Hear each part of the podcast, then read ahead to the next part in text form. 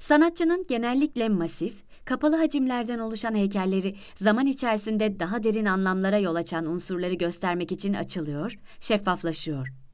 Bu çelik tellerden yapılmış, transparan, etrafında hareket ettikçe değişen grafiksel, ritmik desenlerden bulut formunda oluşan heykelin içini de görmek mümkün olmakta.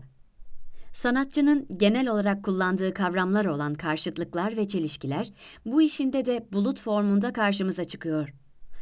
Özgürlüğü simgeleyen bulut formu bir başka açıdan tutsaklığa gönderme yapan kafes formuna dönüşmektedir.